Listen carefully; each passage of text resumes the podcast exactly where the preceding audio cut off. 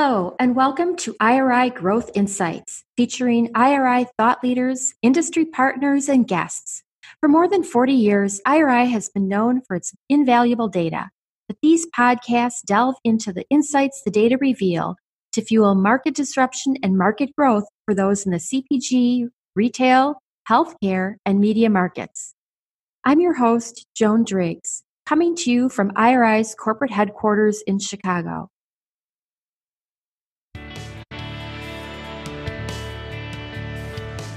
Welcome to another episode of IRI Growth Insights podcast. I'm Joan Driggs, and today I'm joined by Scott Scanlon, Executive Vice President of the Beverage Alcohol Vertical here at IRI. Um, truly one of the funner people in the company because he lives and breathes um, a topic that, well, me as a beverage alcohol consumer can really relate to, but he just provides so much insight and things into we don't what we don't consider about everything from distribution to innovation um, to just what's happening in the broader world and the impact that beverage alcohol is having on it and vice versa. So, Scott, I want to jump in and talk about what happened with beverage alcohol throughout the pandemic because that is one of those things where the the those tectonic plates have really changed dramatically. Yeah, and thanks for that uh, opening, Joan. Really appreciate it. I am privileged to be able to speak to one of the fun categories at IRI throughout CPG. So, what happened to the pandemic? Not unlike traditional CPG, Beval saw a big rise for the we brought the party home, right? So what happens when a lot of bars and restaurants and on premises close down? People aren't going to necessarily consume less beverage alcohol. They just consume it at different places. To a higher degree, people were consuming it at home. Just like people were cooking more at home, people were having more drinking occasions at home. Cocktails was really one of the biggest benefactors of pandemic now, like we talk about in all categories, the pandemic didn't necessarily start new trends, but it added fuel to trends that were already in place. We saw that in beverage alcohol space. We saw spirits already rising prior to the pandemic. Pandemic hit, it didn't slow that trend. It just fueled it. So spirits rose to a higher degree. And there were times during that pandemic, people would say, what is rising in spirits, just throw a dart and you're yeah. going to hit something that's rising, right? You would see the charts, everything was green. The comps were huge, bigger than we've ever seen. Probably a once in a lifetime rise. And, and I think we would all hope that it's a once in a lifetime because hopefully we're not going to have to experience that type of thing again. Um, consumers also discovered e commerce for beverage alcohol. Now, when we talk about e-commerce and beverage alcohol, it is still a very low base that we're speaking about, and there are many reasons for it. Uh, beer, for example, is heavy. People want it cold. Um, people want to peruse the aisle when they're looking at wine instead of spirits. And there are some legal reasons why. So at first, obviously, you had to be home, had somebody at 21 or over to sign for that product so we've been able to get through some of that through the um, efficiencies of technology, and we could time that release. We could have products be more localized. But there are many things that even on some sites, some people I can order. I have the benefit uh, benefit of being able to order from multiple sites, including Amazon Fresh and have beverage alcohol. But somebody that's just two towns away from me cannot. Mm-hmm. So there's many limiting factors on um, e-commerce, but we saw that rise during the pandemic. But the the key thing that people ask about now is what's wrong with Beval? Why are we seeing it pull back? Why are those comps not strong? And the real answer for that is that the the growth trajectory was just unsustainable. We just saw, just like many things, you look at the stock market, we'll have a huge rise, it's going to eventually fall. Many things just cannot continue at the comps rate that we were going. Eventual pullback is to naturally be seen, and that's what we saw with beverage alcohol. But it still is, you know, I'm, I'm going to take a stab here, and you can correct me, but I think it still is higher than it was pre-pandemic because we still are consuming more at home than we were earlier. Is that correct? Without a doubt. Without yeah. a doubt. We are still higher. So what we're looking at now, we were looking at it from a comps growth. Um, traditionally, we look at a yearly, look at that semi-annually, and then we were down to obviously weekly view of where we are from a, a growth perspective. Now we're trying to look at that just to your point, prior to pandemic, during the pandemic, and post pandemic, which obviously is always a, a moving target on one that um, is or will be, depending upon one's view of that. But you're absolutely right. The uh, the dollar sales for sure are much higher, mm-hmm. um, volumetric as well. So I want to unpack a lot of what you said because you you know jumped from spirits consumption to um, e-commerce um, and I, I want to know from your point of view, were there some things that were with all that experimentation with cocktails? You know, we I talk often about the whole new generation of cooks, and I see the same thing happening with approach to cocktails. People were experimenting more and going and looking for recipes. Was there a spirit in particular, or a couple spirits in particular, that you saw really take off as part of this cocktail at home um, experience? Yeah, there certainly were some key brands definitely did, but just to speak to it at a macro level, we saw the rise of tequila to a high degree. So tequila has been growing and it, it just exploded during the pandemic. Premium tequila, um, in particular, really had a great rise. And um, now, more recently, we're seeing a pivot to um, seltzer based or RTD based spirits. Mm-hmm. And that has really changed from what I'll call the legacy seltzers or RTDs. And it's hard to sometimes put a moniker of legacy on products that have roughly been born about four years ago, four to five years ago. But what what we're definitely seeing is the rise of some of those spirit based RTD seltzers that are starting to with the what was traditionally a malt based market for yeah. um, seltzer products. So that's definitely a change. And then um, I think it was like the High Noon Sun Sips was one of our our pace setters um, for beverage alcohol. Yeah.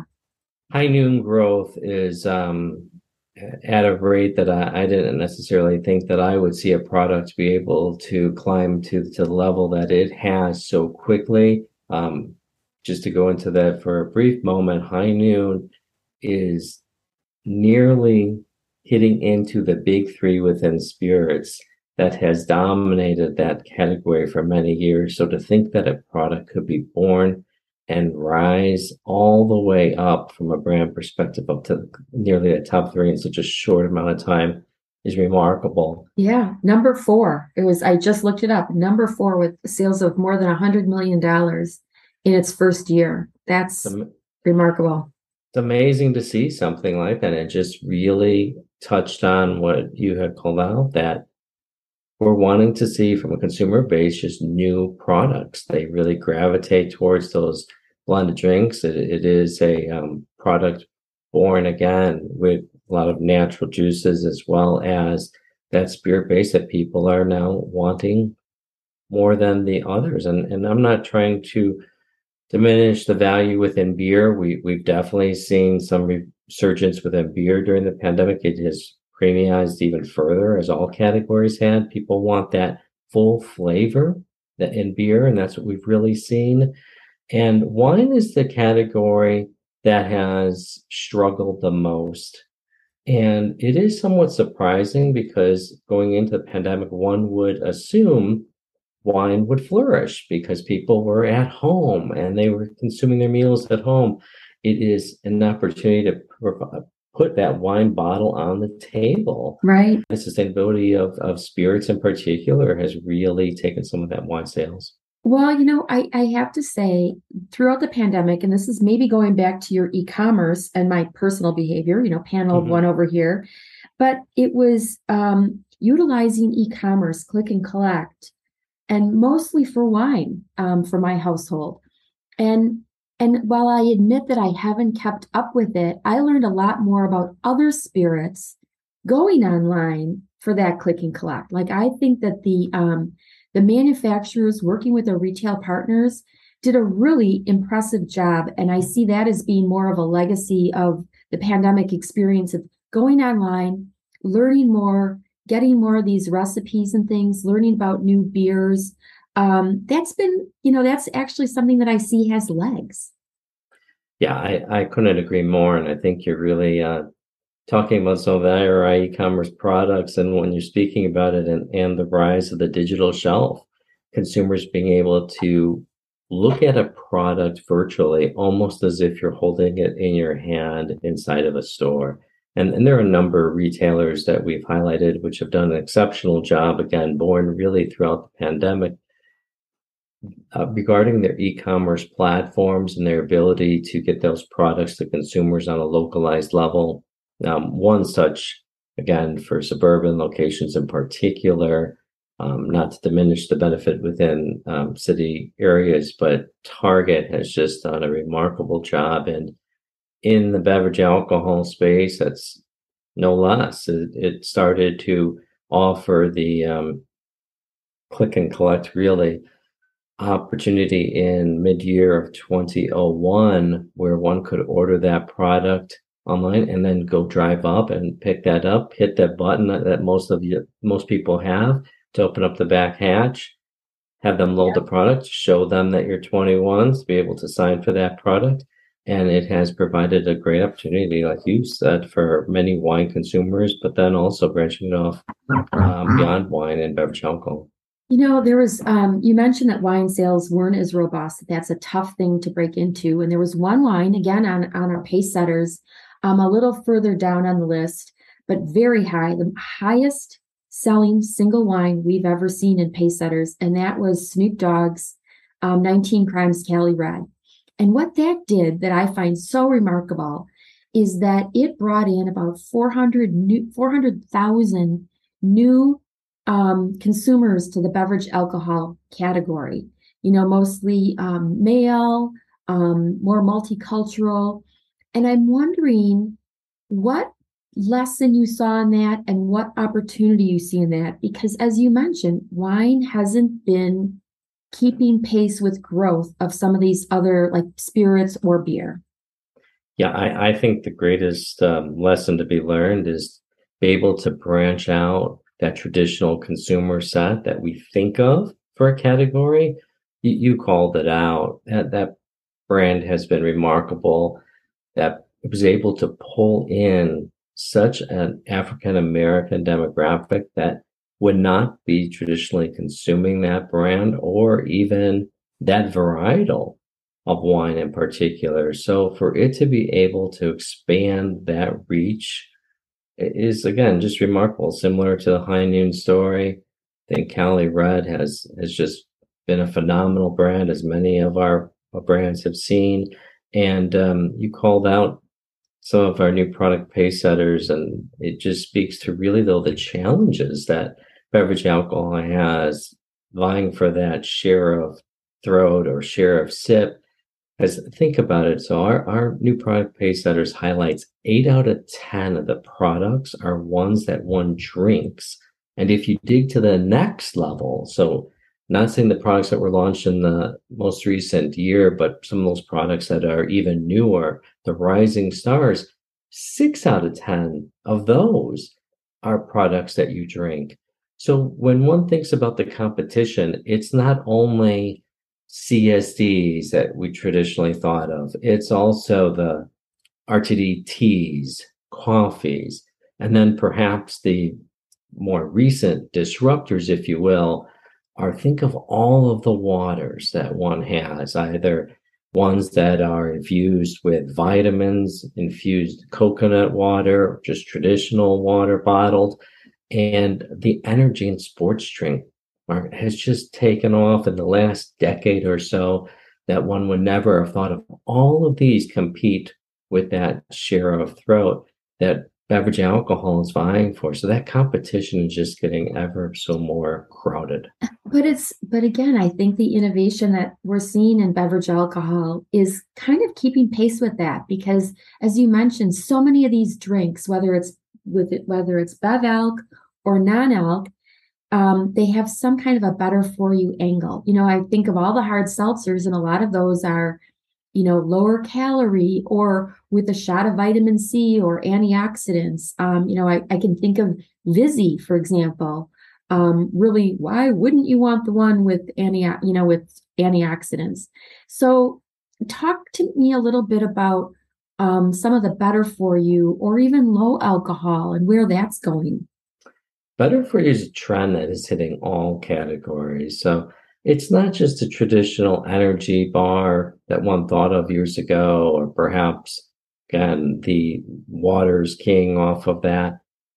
Better for you is even in categories that one would never have thought of hitting. Better for you ice cream is hitting, right? So beverage for you, better for you snacks and beverage alcohol is not um, immune from that trend. So people are just more conscious of what they're putting in one's body for everything.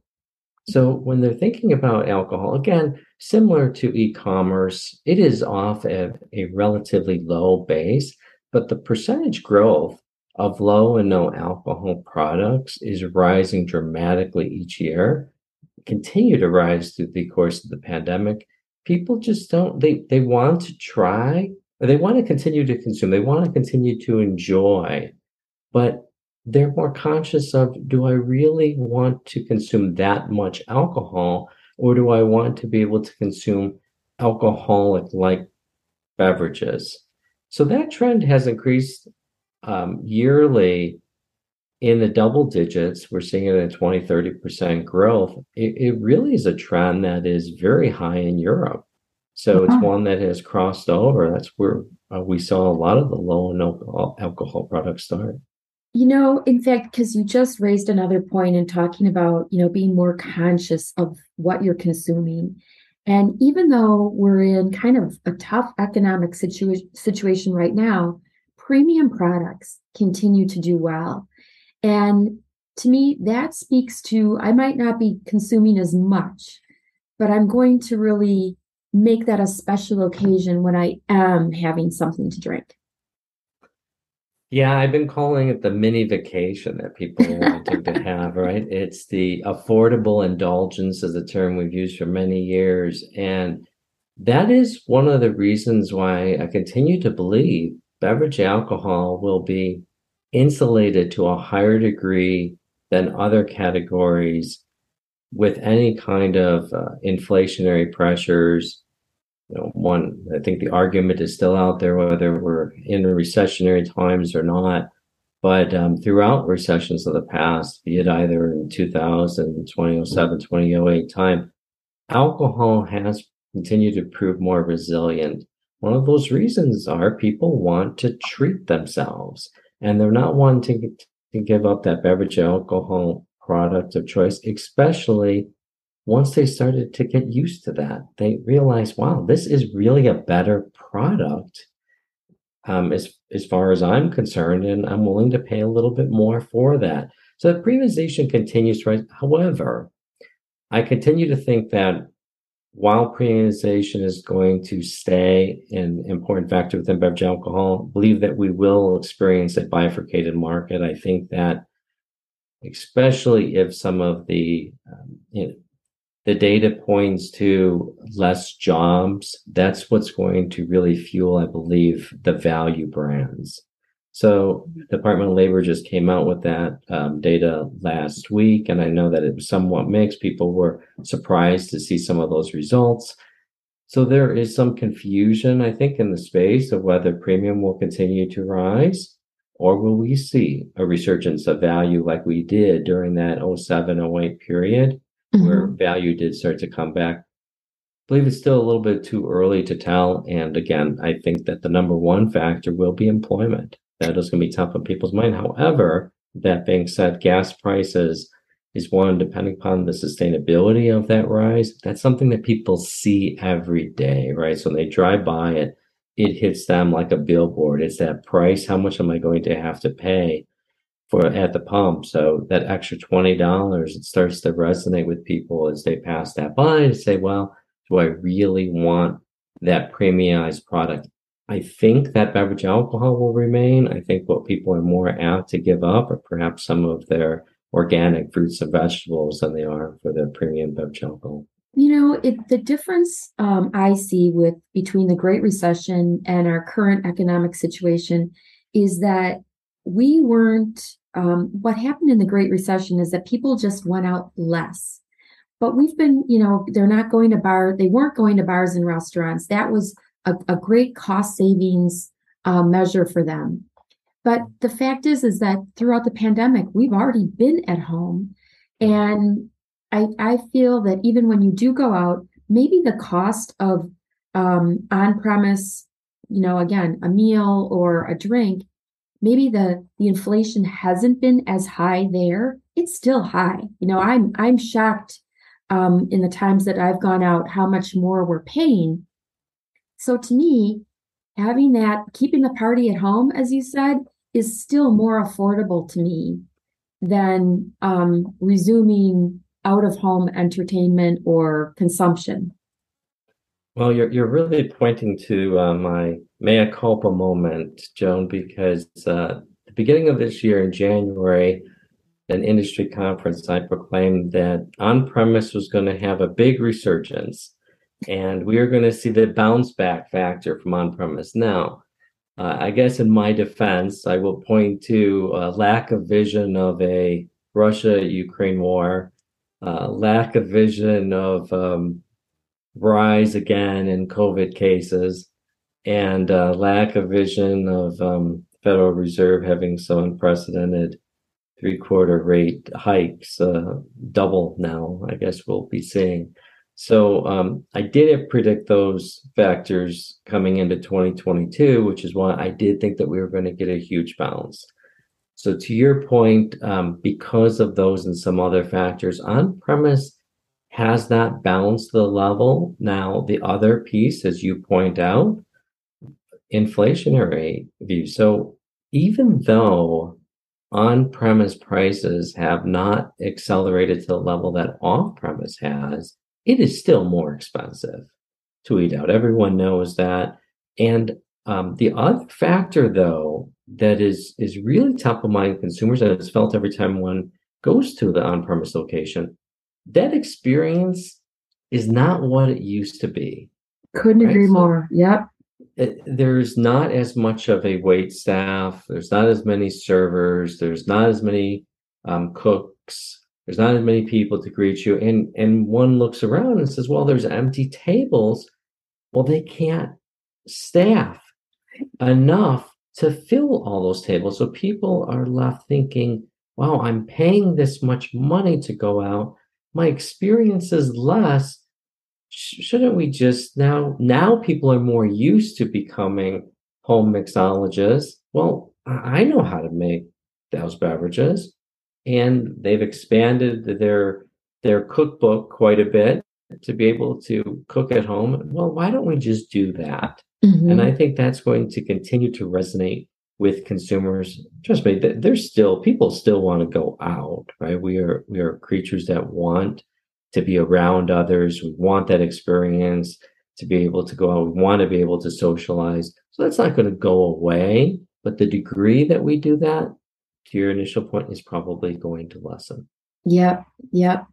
So Okay, so we've talked a lot of, you know, about how things have changed so dramatically, and we've talked about maybe some of the headwinds um, for the industry. But where are some of the opportunities? You know, um, you said bever- like the better for you is still a pretty small piece, but do you see a lot of opportunity for innovation there? Um, you don't think premium is going to go away? Is there something more there? or do we look to value? Tell us what you see coming down the pike. Yeah, I think that there's really four areas of opportunity that I would highlight. Um, I, I don't think one could talk about beverage alcohol space without talking about RTDs. And it really branches into the fact that convergence convergence of non-alcoholic products with alcohol products is hitting to a degree that we've never seen before.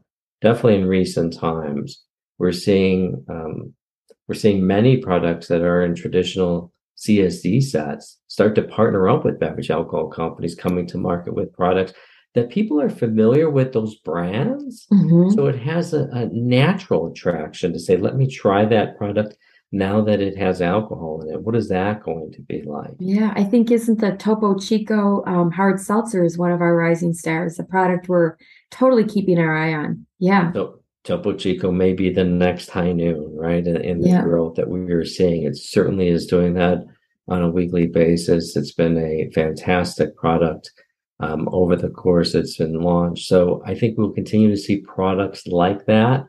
Um, I think that premium and value are both opportunities. And, and again, why? Because I, I don't think premium is going away, but yet I think that value could have a resurgence, especially if, again, the employment data starts to come in and, and starts to have more people aware of what they're spending. And then, as you say, the better for you that's a possible area to look into along with e-commerce as you noted they're both relatively low bases but that only presents a greater opportunity for expansion right? I think both of those could be huge areas that we look at. And then um, i would close out by by offering maybe a fifth which would be just on all of those above that promotion is still key through the pandemic, we started to get away from promotions largely because one didn't necessarily have to, right? People were buying what they could get, loading up the car, weren't necessarily thinking about how much they're paying or which one item is on promotion, which one do they see. They were grabbing and going. People just wanted to get out. But now we've come back to the age of promotion. People want, are attracted to that so that's something I think that one needs to continue to look at from from this point moving forward. I couldn't agree more. And I think, you know, particularly on the topic of promotion, you know, as we get into harder economic times and we're feeling it in the pocketbook every week, um, people are shopping around. And if you want to keep those valued shoppers coming to you, you have to have the deals because they're out there looking for deals and they'll go where the deals are. Um, so, Scott, just to, to recap, um, I loved what you talked about in terms of like better for you and how you're seeing better for you play out across all categories, you know, from ice cream all the way up to beverage alcohol. And, but like e commerce, it's starting from a pretty small base. The growth is significant for both, um, but there is definitely solid growth in both of those. Um, I really like the notion of premium and how beverage alcohol has been um, kind of maybe more insulated from inflation because of it. You know, that it's a, a mini vacation, as you said, um, definitely an affordable indulgence. And, per- and I think that even it's stronger maybe because on premise hasn't bounced back the way that we would have anticipated. And I want to just offer you, you know, forgiveness of yourself for not predicting some horrific things because, you know, it happened, but quit beating yourself up. And then just um, some of the opportunities that you've identified for growth moving forward. So, those ready to drink options, um, particularly the conversions with alcohol and non alcohol. And I think that that kind of lends itself a little bit to your better for you um, opportunity too. There's a lot of, pl- of mixed play there. Um, that while premium is always going to be strong, you think that with inflation, value is going to be a big deal. Um, so that's something to keep an eye on. And with value, um, I think again, maybe e-commerce has a, a more important role there too, because people can just shop around online, learn more, but also see where the deals are. Um, but wherever you are shopping, um, people are going to be expecting to see promotions.